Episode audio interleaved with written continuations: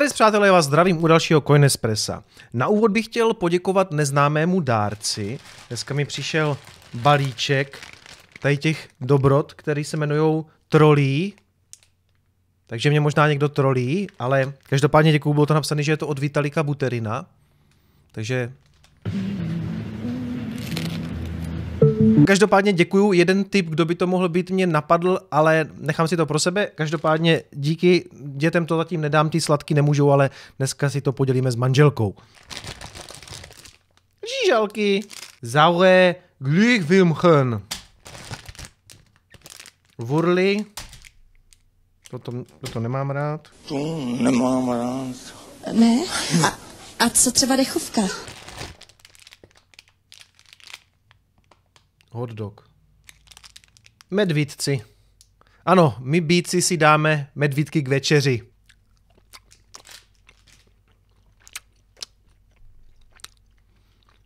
Hm, teď nebudu moc točit, protože budu mít plnou hubu. No nic, přátelé, pojďme k věci. Jistě jste zvědaví, kdo bude v neděli naším hostem na streamu. Bude to Vláďa Vencálek, tady vidíte, je i o něm článek na hospodářských novinách.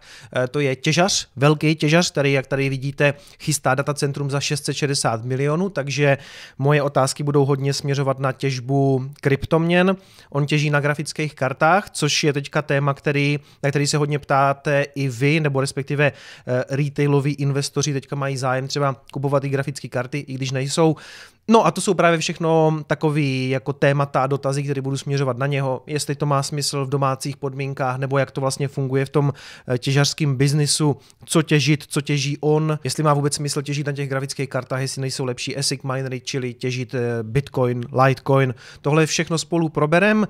Ještě ty témata musím dneska nachystat, mám s ním odpoledne hovor, takže to trošku i po brainstormujem, ale jestli vás zajímá těžba a primárně asi těžba na grafických kartách, tak přijďte v neděli ve 20 0.0 na Bitcoinový kanál. Naším hostem bude Vláďa Vencálek. Druhá věc, přátelé, asi jste viděli video na Lightning Network, který včera vyšlo u mě na kanálu. Já jsem tam vyhlásil i soutěž o 30 tisíc Satoshi a uh, udělal jsem tam samozřejmě jednu chybu v tom, nebo nedošlo mi, že uh, ty faktury expirují během 24 hodin. Tak je aspoň nastavuje Blue Wallet, ono se to dá na některých peněženkách nastavit, ale standardně Blue Walletka nastavuje expiraci těch faktur na 24 hodin. Čili já jsem přemýšlel, co s tím, jestli to expiruje a já pak budu zpětně kontaktovat všechny ty výherce a poprosím je o novou, uh, novou fakturu. Pak jsem si řekl, hele, prostě kdo dřív přijde, ten dřív mele, pojďme to vyhlásit už teďka, když ty faktury jsou ještě platné, protože to video vyšlo někdy večer, takže do večera všechny ty faktury by měly platit, takže já to udělám hned v tomhle videu. Takže to nebudeme zdržovat a pojďme rovnou na to, já se tady přepnu na ten comment picker,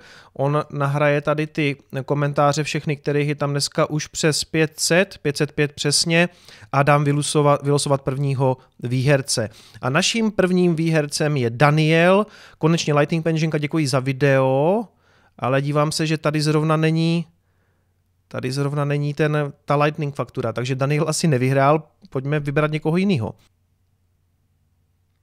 Tak, uh, Aleš Vonka, tady má svou fakturu a já ji rovnou zaplatím, ať víme, že nám to prošlo. Poprosím všechny výherce potom, aby pod tohleto video napsali, jestli jim skutečně ty satoši přišly. Já to tady udělám přes svou Lightning peněženku, kterou mám připojenou na úzel, nebudu ji vám ukazovat, protože jsou tam možná nějaký údaje, který možná není úplně dobrý zveřejňovat, jako je prostě celková kapacita na těch kanálech a likvidita a tak dále. Takže já s dovolením to tady udělám tak, abyste to neviděli, ale vidím, že posílám skutečně 10 000 satoshi a posílám první tak, Alešovi to odešlo, já losuju dalšího. YouTubeák, eh, no mohl si soutěž vymyslet nějak lépe, takhle jsou komentáře akorát zaplavené adresami a jsou úplně k ničemu. No tak tobě kamaráde je to úplně k ničemu, protože ty tím pádem nic nedostaneš, protože jsi tam nedal adresu, respektive nedal jsi tam fakturu, takže já losuju někoho dalšího, no. Uh, Richard Čermák, díky za to, co děláš a faktura tady je, takže já fakturu kopíruju a dávám tady payment request, eh, je tam 10 000 satoshi, posílám, send payment, odesláno a posledního výherce, doufám, že tam bude něco, na co skutečně budu moct poslat. Tionization, youtubeři peníze nerozdávají, Mr. Beast asi, asi nepozná. OK, takže kamaráde, taky ti děkuji za příspěvek, ale nic nevyhrál, tebe na dalšího, prčic. Jaroslav Nejedli, zdravím, co mě tady má Lightning faktura. Výborně, děkuji, ať se daří, já taky děkuji a dávám proplatit fakturu. 10 000 satoshi tam je, posílám. Tak, přátelé, tohle máme z krku, mělo by to být všechno zaplacené. Ještě jednou poprosím všechny výherce, kteří eh, ode mě dostali Satoshi, aby mi napsali, jestli jim to skutečně přišlo. Děkuji moc za účast a já jsem hlavně rád, že jsme možná potlačili eh, adopci kryptoměn, respektive Lightningu zase trošku dál. Nevylučuju, že do budoucna uděláme zase něco podobného, aby si třeba další lidi taky nainstalovali Lightning. Jsem, jsem rád, že tomu můžu aspoň trošku přispět tady tímto. Někdo mi tam psal, že ta, že ta odměna je malá, že jsem tam měl dát víc, ono je to těžké těžký, když tam dáte, když tam dáte hodně, tak vám lidi napíšou, že machorujete, když tam dáte málo, tak jste skrblík. Já bych chtěl říct, že 10 000 satoshi má dneska hodnotu 100 korun, jednou to může být daleko víc. Já jsem kdysi nechal takhle výkrást lidí sít, kde bylo 0,01 bitcoinu, což tenkrát mě stálo pár stovek, dneska je to asi 10 000 korun. Takže Uvědomte si prosím, já nerozdávám 100 korun, já rozdávám 10 tisíc satoshi a to je daleko víc. A poslední věc, než se podíváme na graf, často mi píšete, jestli nechci udělat video na BISK, na tu decentralizovanou burzu, kde není potřeba KYC. A přátelé, už to za mě udělal tady můj kolega Dušan Matuška, takže můžete jít na jeho kanál a mrknout na tohleto video, pokud vás zajímá právě ta decentralizovaná směna a vlastně fiatu za Bitcoin bez KYC. Tím pádem odpadá ta nutnost, že bych to video musel dělat, protože Dušky se toho zhostil skvěle a nechci vytvářet žádný duplicitní obsah, takže můžete zamířit sem, podívat se na tohleto video a my jdeme na graf. Přátelé, jak jsem říkal posledně, mě to chování té bitcoinové ceny trošku překvapilo, protože jsem si skutečně myslel, že jakmile prorazíme all time high, eh, tak tam bude nějaká taková raketa nahoru, protože eh, tak, jak to tady my pozorujeme a říkám to asi po 150, tak je to vždycky výstřel, konsolidace, výstřel a teďka ten výstřel úplně nepřišel, takže my v podstatě pořád jsme v nějaké jakési konsolidaci, kdy tady jsme úplně jako přesvědčivě nepřekonali to all time high, vyšlo to na nějakých 62, aby se to potom skorigovalo zpátky, takže já očekávám, že to bude mít asi ještě nějak nějakou chvíli problém právě prorazit úplně jako bezpečně to all time high, který je kolem těch 58, teď se tam tak jako zhruba motáme, takže zřejmě nějaká konsolidace tady v této úrovni. Ono konec konců, když chcete, tak si tam můžete nakreslit eh, nějakou takovouhle formaci, řekněme zase nějaký trouhelník, tentokrát spíš symetrický, řekněme asi něco jako takovýho, takže tam teďka dochází skutečně ke konsolidaci. Vzhledem k tomu, že ten trojuhelník je symetrický, tak je to tak 50-50, eh, kam by to teda mělo rupnout, jo? jestli to teda potom třískne směrem nahoru nebo směrem dolů. Já v bull marketu vždycky budu typovat, že spíš nahoru, protože tam teďka prostě dochází jenom k nějaké cenové konsolidaci uh, u toho all time high a vlastně jako celkově ten trh mi přijde pořád bullish. Nejsou tam sice žádný velký objemy, ale ten objem by právě mohl přijít na ten výstřel, kdy to konečně jako breakne tady z té korekce. Protože my jsme vlastně svým způsobem pořád v korekci. Jo? Tady to vyletělo, eh, skorigovalo a teď jako nějakým způsobem má potom pořád problém ten Bitcoin se dostat přes to all time high, takže ona ta korekce vlastně svým způsobem jako pokračuje. Já si myslím, že ale moc dlouho už trvat nebude. Konec konců ten vrchol tady toho trouhelníku, ten Apex je někdy kolem 24. března, což je prostě pár dní od toho, kde jsme teďka, takže já skutečně jako čekám, eh, čekám break, čekám break z toho trouhelníku a bude pokračovat ten, ten silný vlastně trend, řekněme parabolický, ten parabolic advance, který nás zase pošle trošku výš. Já si myslím, že by to skutečně mohlo být někam na ty úrovně, někam k 70 tisícům, ale budeme si na to muset počkat. Ale podle mě v bull marketu má smysl být bullish. Nebudeme to dneska protahovat ten graf, pojďme na zprávy. Je to tak, přátelé, dočkali jsme se. Asi už to víte, protože ta zpráva už je venku pár dní ale ano, Cardano bylo zalistováno na Coinbase Pro, takže pro nás všechny eh, backholdery, eh, kteří jsme tuhle tu zprávu očekávali v podstatě celý minulý rok. Jestli si pamatujete, tak já jsem říkal, že to zřejmě uvidíme do konce roku 20, to se tedy nenaplnilo, ale od 18. to znamená od včerejška, od 18. března už se teda obchoduje Cardano na Coinbase Pro, což samozřejmě znamená nějakou větší likviditu pro ten coin. Eh, Coinbase je zřejmě nejznámější burza na světě, takže jako určitě je to jako pro Cardano pozitivní pozitivní zpráva. Cardano se na Coinbase Pro obchoduje ve všech jurisdikcích, kde Coinbase působí, to znamená nabídli i všechny ty páry, jako je Cardano proti dolaru, proti Bitcoinu samozřejmě, proti euru a proti Libře. A ještě častý dotazy, tu jsem i dostal pár takových dotazů, jestli to někdy uvidíme i na standardním Coinbase, čili nejenom na Coinbase Pro. Já si myslím, že jo, ale tady spíš jako typuju, protože záruka to nikdy není. Ono je pár mincí a teď si úplně nespomenu, který, myslím, že je to třeba Loopring, který, nějak, který nějakou dobu byl jenom na Coinbase Pro, ale pak se nakonec na Coinbase jsem taky dostal.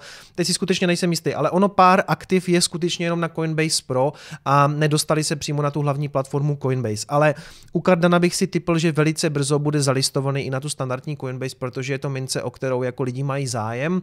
A je to trojka, aktuálně myslím pořád na CoinMarketCapu je to vlastně mince ze třetí největší tržní kapitalizací, takže dřív nebo později bude i v té hlavní apce. Takže samozřejmě pro nás všechny, řekněme, backholdery je to dobrá zpráva, protože část asi budeme třeba po cestě prodávat, nebo myslím si, že v celku rozumný, aspoň u části té investice jako realizovat zisk, jestli nejste teda úplně jako diehard eh, Cardano fanoušci. Jestli jste viděli ten můj rozhovor na kanálu Zaujaloma u Martina, eh, tak já jsem tam byl docela, řekněme, přísnej na Cardano, ale pojďme si upřímně říct, že Cardano má být smart contract platforma a aktuálně prostě nemá smart kontrakty. Jo? Takže proto, zatím, zatím je to pořád, že si kupujeme nějakou vizi a já si myslím, že i jako investoři k tomu prostě musíme přistoupit nějak racionálně a pokud eh, někteří z nás to nakupovali třeba za 10 centů nebo i níž a teď to stojí přes dolar, a lidi na to mají desetinásobek, tak prostě je rozumný vzít nějaký profit, jo? protože my nevíme, co s tím bude. A to, to nemá být vůbec žádný hate, třeba to jednou prostě bude dominantní, dominantní kryptoměna.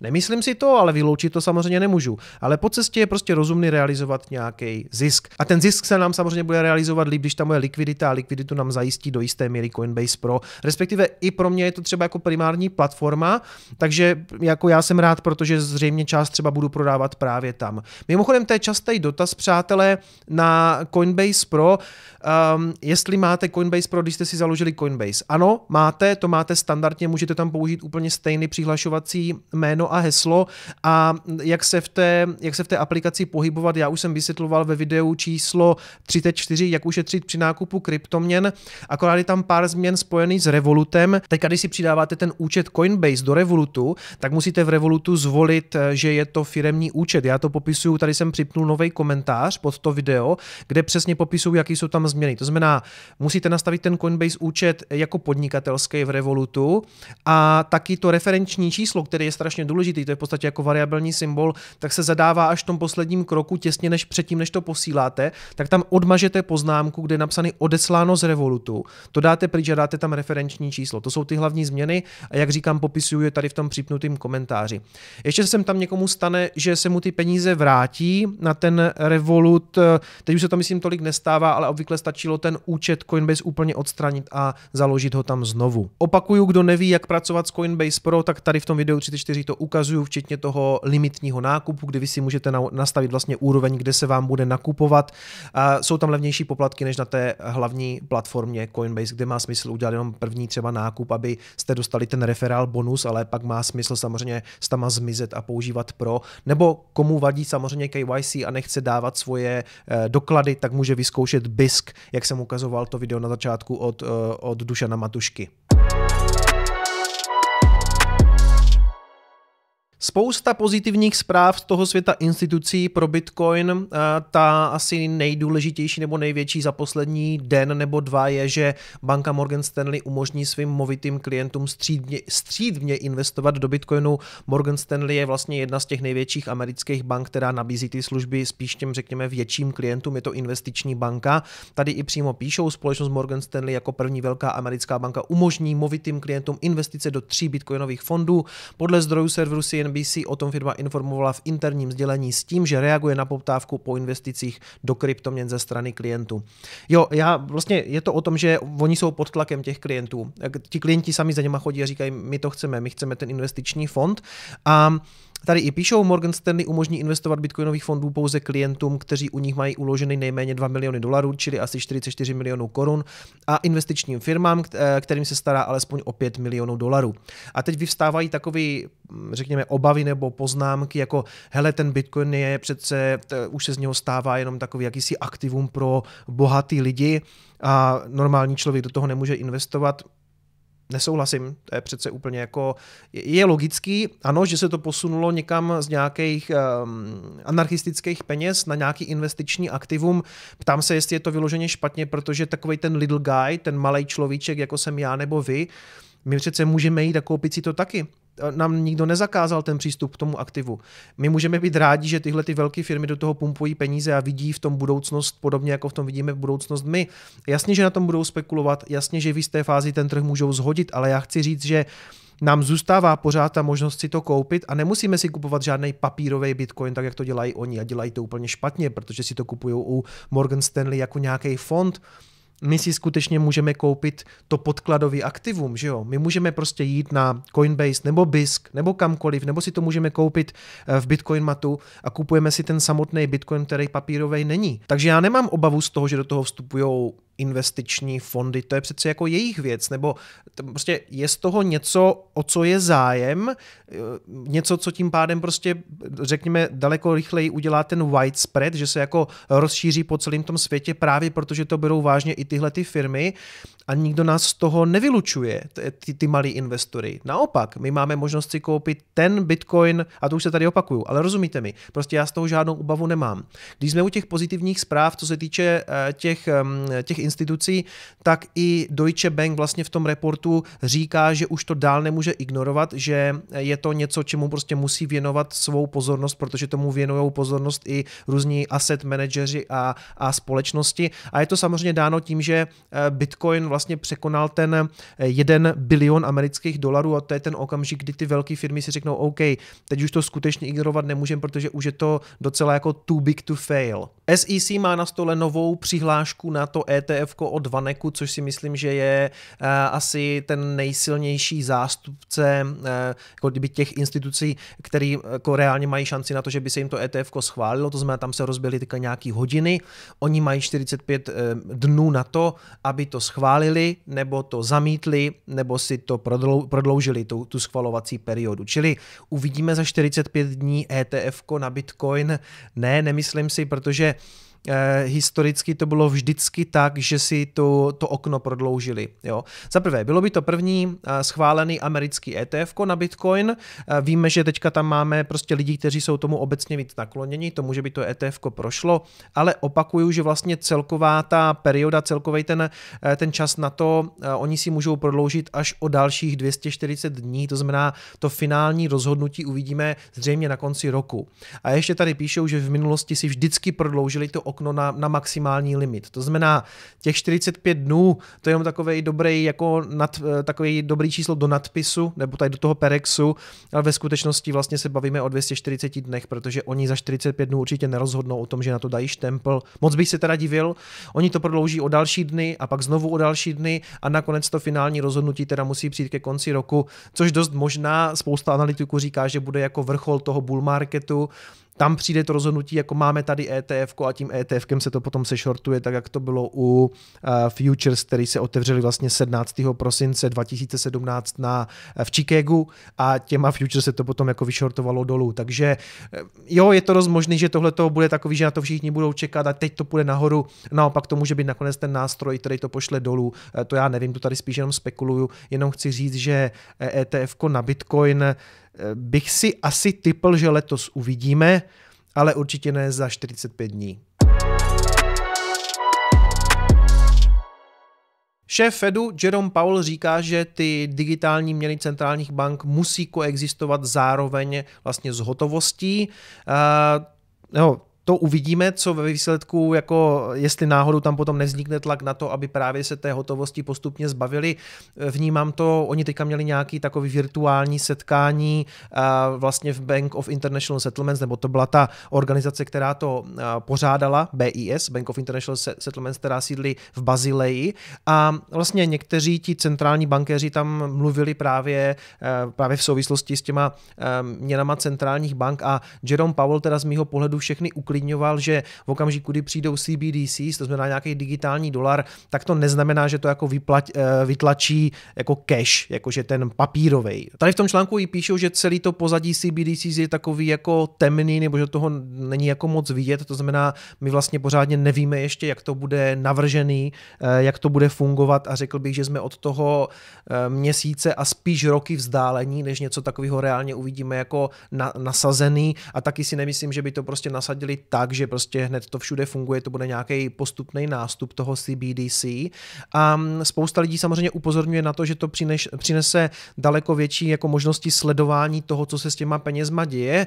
Oni teda tímhletím způsobem trošku upozorňují, nebo mm, snaží se to mírnit, říkají, že ne, že CBDC bude v pohodě, že to bude fungovat jako ruku v ruce nebo vedle, vedle keše, vedle klasické hotovosti, což na začátku určitě bude a pak je právě otázka, jestli se to do budoucna nebude měnit. Co je trošku, co bylo trošku děsivý, je vyjádření tady na Twitteru eh, tady toho mýho oblíbeného, oblíbeného Jabba Hata, což je eh, šéf právě Bank of International Settlements, to je vlastně, Bank of International Settlements je, je vlastně centrální banka centrálních bank, která pořádala i tu konferenci virtuální a on se tady k tomu právě vyjadřuje a zrovna to jeho vyjádření je spíš děsivý. Já vám to pustím. For example, in cash, we don't know, for example, who's using a $100 bill today. We don't know who is using a 1,000 peso bill today. A key difference in, with the CBDC is that central bank will have absolute control on the rules and regulations that will determine the use of that uh, expression of central bank liability.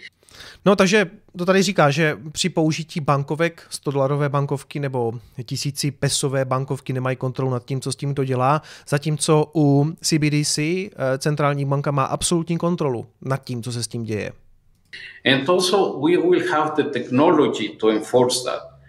A budou mít technologii, která jim zaručí to vlastně vymáhat, to, tu, tu kontrolu nad těma penězma. Takže to je trošku v rozporu s tím, co říká Jerome Powell, že to sice bude existovat vedle keše, což bude, ale tady vidíte, že šéf BIS už se v celku těší na to, že naopak jako centrální banky budou mít absolutní kontrolu nad tím, co se s těma penězma děje. Takže to je přesně taková ta jako trošku orvelovská budoucnost, ze které mám trochu strach ale zároveň tu máte právě kryptoměny, které vám právě přinášejí e, tu svobodu v tom, že tam ta kontrola není. Jo? Protože jako CBDC jsou v podstatě to je snaha o vytvoření státních, nestátních peněz, což je samozřejmě jako oxymoron. Protože oni ní říkají, že, jo, že, prostě, že pro tu technologii CBDC použijou blockchain, ale když máte prostě centrální entitu, která chce mít kontrolu nad blockchainem, tak nepotřebujete blockchain.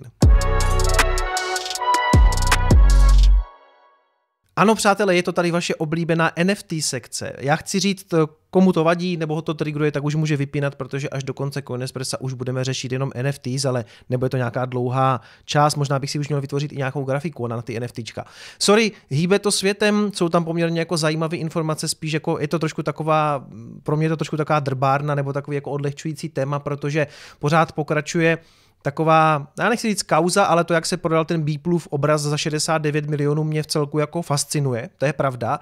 A teďka ten tajemný eh, ten tajemný kupující, ten, kdo si to koupil, ten Metakovan, eh, tak odhalil svou, eh, svou identitu reálnou. Je to člověk, který se jmenuje Vignesh Sundaresan, to znamená, vypadá to, že je to Int. A on tady i píše, že ta poenta byla ukázat jsem chtěl říct Indiánům, uh, Indům a people of color. Uh, lidem, kteří uh, mají, mají barvu, uh, barevným, li, jak to mám, on to tak jako napsal, people of color, tak uh, jak to mám říct, jo? Jak to mám? Indům a asi jako, řekněme, raz, rasovým menšinám. No nevím, no, zamotal jsem se do toho prostě, ale chce těmto lidem ukázat, že můžou být jak kdyby patroni umění, že pomocí kryptoměn se dá vyrovnat nějaká síla mezi západem a zbytkem. Ve smyslu pojďte utrácet za NFTs, pojďte ukázat, že umíte podpořit umělce i vy indové a jiní lidé. Dává vám to smysl? to nedává vůbec žádný smysl. Eh, mimochodem, samozřejmě to je člověk, který je velice bohatý, takže on si mohl jako dovolit investovat do takového díla hm, bezmála 70 milionů dolarů. Je to šéf singapurské společnosti, která dělá nějaký, eh, je to nějaká konzultační společnost, která se jmenuje Portkey Technologies a zároveň i spoluzakladatel eh, firmy, která dodává Bitcoin maty, ATM provider BitAccess, to znamená asi nějaký jakože něco ve smyslu našich jako Bitcoin matů, kde si prostě můžete koupit za cash kupuješ e, kryptoměny. Takže zřejmě jako velmi bohatý člověk, který teda investoval tímhle tím způsobem do umění. Ta investice pro mě je jako velmi zvláštní nebo spekulativní a teď teda chce podpořit tuhletu, e, tuhletu iniciativu i u jiných lidí. Nedokážu si moc představit, že jako int vylezu z nějakého slamu, dostanu se z chudoby a první, co udělám, tak si koupím NFTčko. Sorry, já to prostě nechápu. Tony Hawk taky naskočil na tu vlnu těch NFTček a prodal video toho, jak dělá uh, nějakou 540 Oli, já těm trikům na skateu moc nerozumím. Takže ano, vy si můžete koupit ten jeho trik, zatímco všichni normální lidé si můžou ten trik pustit eh, na internetu, na YouTubeku, tak vy si ho můžete koupit, takže ho pak budete vlastnit, ač teda opět netuším, co vlastně budete vlastnit, protože my všichni ostatní se na tu 540 můžeme podívat taky. Ehm, dál taková zajímavost je, že v New Yorku byly tokenizovány prdy, to mi přijde taky geniální, že nějaký umělec v Brooklynu prostě prodal eh, vlastně NFT tokeny, které reprezentují jeho denní prdění, eh, čili vy si to můžete koupit a můžete si zřejmě představit eh, ne, on tady přímo i zmiňuje, že celá ta to NFT bláznoství mu přijde naprosto, naprosto absurdní, proto taky to dílo vzniklo a že se snažíme jako dostat nějakou eh, cenu do něčeho, co je prostě vnitřně vlastně jako nehmatatelný, neexistuje to. A víte, ono jako nejvtipnější na tom je, že nebo to jsem teďka někde četl, myslím na Twitteru, že je strašně těžký vysvětlit NFTčka, protože nedávají žádný smysl. A eh, Lindsay Lohan uzavřela partnerství s Justinem Sanem s tím, že budou vydávat NFTčka na tronu, to, to je jediná zpráva kolem NFTček, co mi samozřejmě dává smysl. A tady i Elon Musk, o kterém všichni už psali, že on už to pochopil, že on to tam vidí ten potenciál, protože už taky prodává NFTčka. Eh, já si myslím, že on je teda hlavně ultimátní troll a teďka všichni tam samozřejmě vytrojil tady tím mým oblíbeným eh, meme obrázkem, který se týká NFTček. Ten, ten já mám vlastně úplně ze všeho nejradši, protože absolutně přesně popisuje stav kolem tady té mánie. Přátelé, mějte se hezky, uvidíme se v neděli večer na streamu s Vláďou Vencálkem. Čau.